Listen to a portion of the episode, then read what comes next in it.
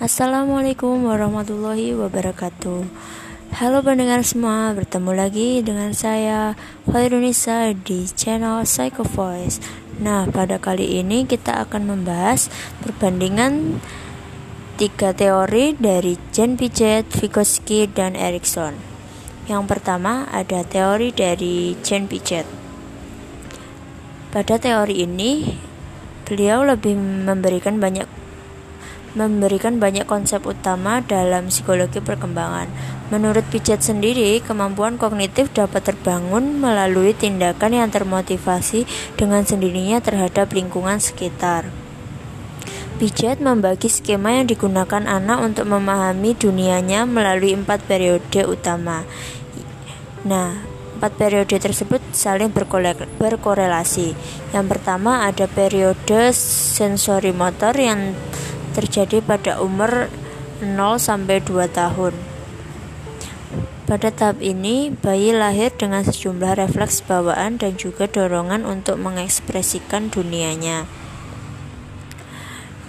Yang kedua ada periode praoperasional yang terjadi pada umur 2 sampai 7 tahun.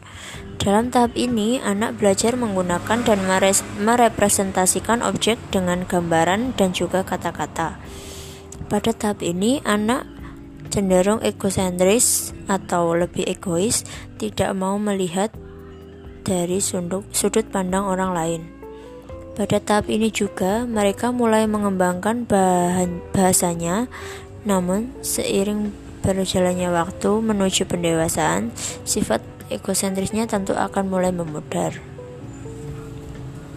Selanjutnya yang ketiga ada periode operasional konkret yang terjadi pada umur 7 sampai 11 tahun.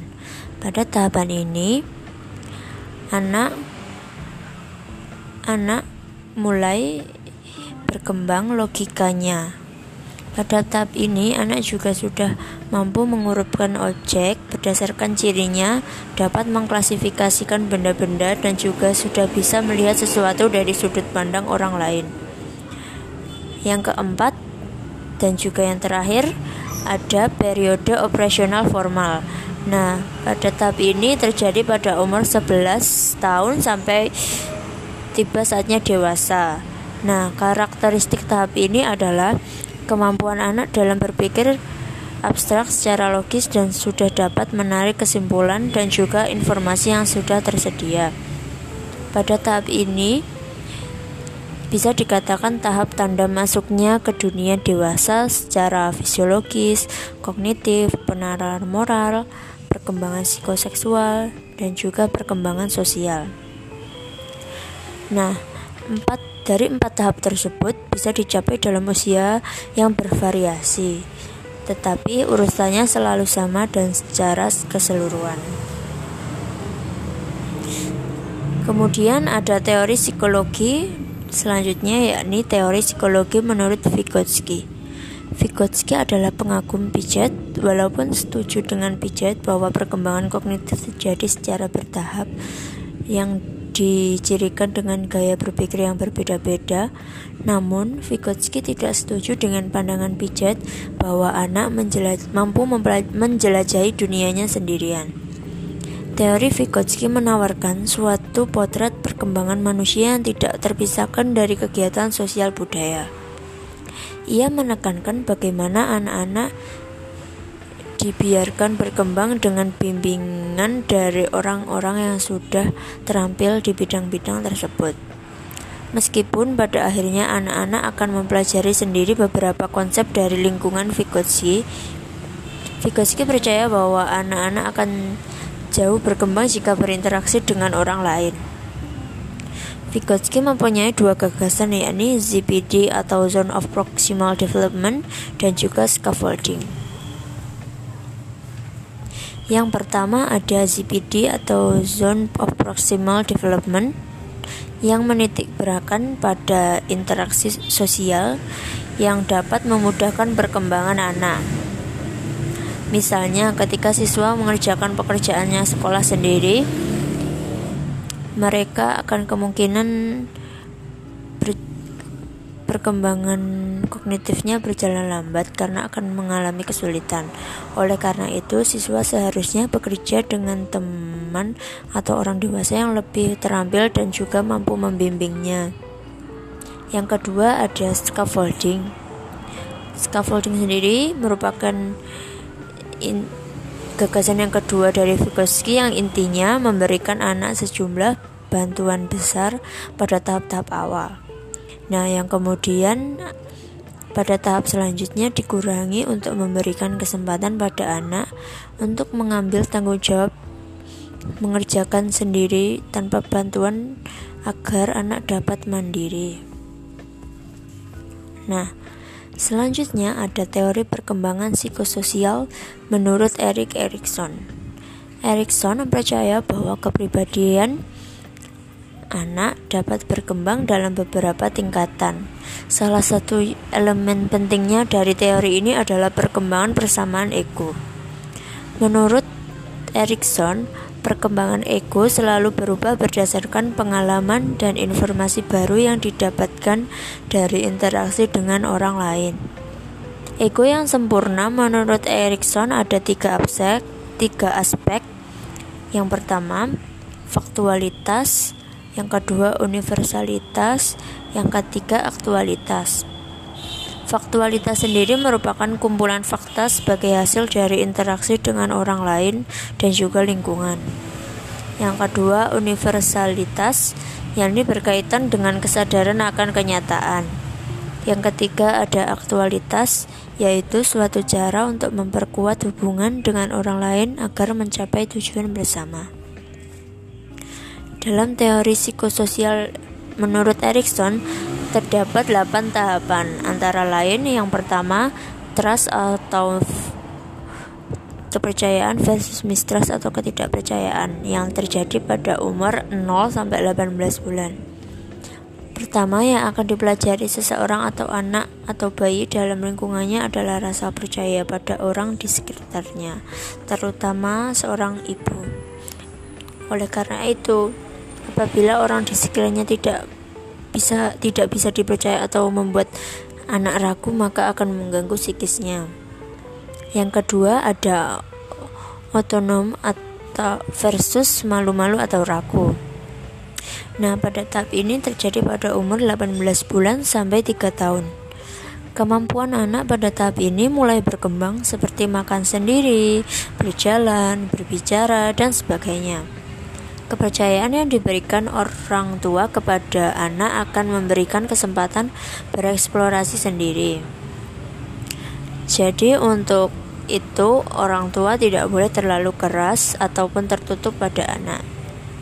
Yang ketiga, ada inisiatif dan versus rasa bersalah yang terjadi pada umur 3 sampai 6 tahun.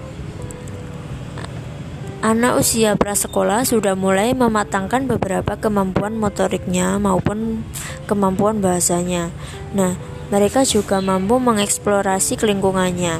Apabila orang tua selalu memberikan hukuman untuk dorongan inisiatif anak, akibatnya anak dapat selalu merasa bersalah dan juga tentang dorongan alaminya untuk mengambil tindakan.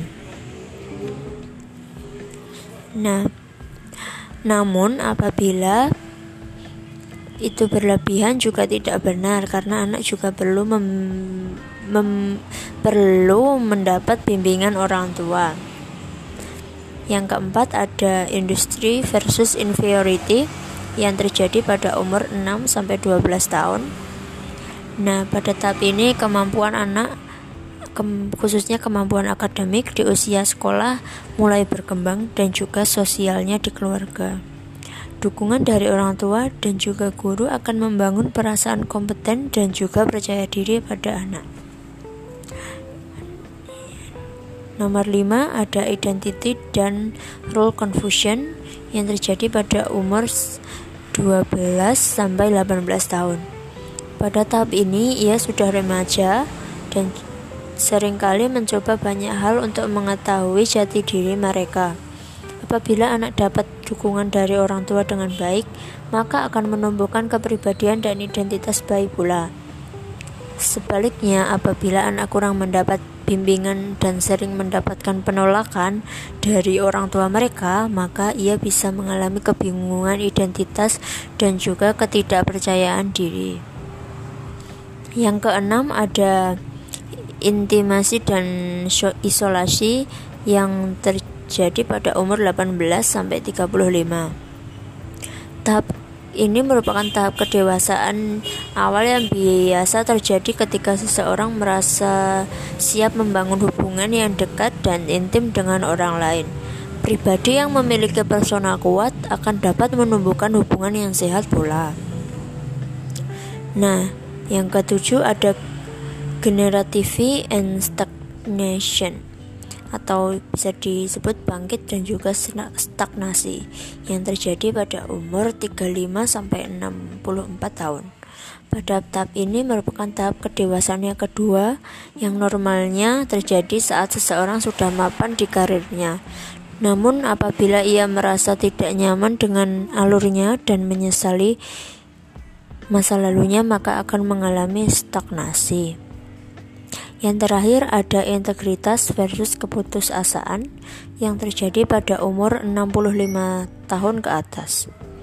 Pada fase ini, seseorang akan mengalami flashback atau mengingat masa lalu tentang alur kehidupannya yang telah dijalani dan juga berusaha mengatasi berbagai permasalahannya yang sebelumnya tidak terselesaikan. Jika ia bisa melewatinya, maka akan mendapatkan kebijaksanaan. Namun, apabila mereka gagal, mereka akan menjadi putus asa. Selanjutnya, kita akan membicarakan tentang aplikasi dari ketiga teori tersebut jika diaplikasikan dalam proses pembelajaran. Yang pertama ada teori Jen Piaget. Pada teori ini, sebagai aplikasinya dalam proses pembelajaran dapat dilaksanakan dengan mengisi kegiatan pembelajaran dengan kegiatan interaksi antar guru dan siswa. Interaksi ini seharusnya lebih intens agar dapat meningkatkan hubungan antara siswa dan juga guru. Guru juga sebaiknya mengajar menggunakan bahasa yang sesuai dengan cara berpikir anak agar anak dapat memahaminya dengan sepenuhnya. Yang kedua ada teori Vygotsky. Nah, pada teori ini walaupun anak tetap dilibatkan dalam pembelajaran aktif, seorang guru juga harus selalu aktif mendampingi kegiatan anak-anak. Selain guru, teman sebaya juga berpengaruh pada perkembangan kognitif anak. Oleh karena itu, di dalam kelas sering dilakukan kerja kelompok agar dapat mengembangkan kognitif anak dan juga agar dapat menumbuhkan menumbuhkan sikap menghargai antar sesama. Dan yang terakhir ada teori Erikson. Nah, pada teori ini seorang guru dapat mengaplikasikannya dengan cara Guru harus mampu mengetahui perasaan atau masalah yang sedang dihadapi oleh siswanya dan juga harus selalu mendampingi perkembangan siswa karena apabila seorang guru tidak dekat dengan siswanya maka akan sangat sulit memahami cara berpikir siswa karena setiap anak memiliki cara berpikir yang berbeda-beda. Nah, baiklah itulah segi sekilas tentang pembahasan yang saya bahas pada hari ini. Semoga bermanfaat bagi kita semua. Sampai jumpa. Wassalamualaikum warahmatullahi wabarakatuh.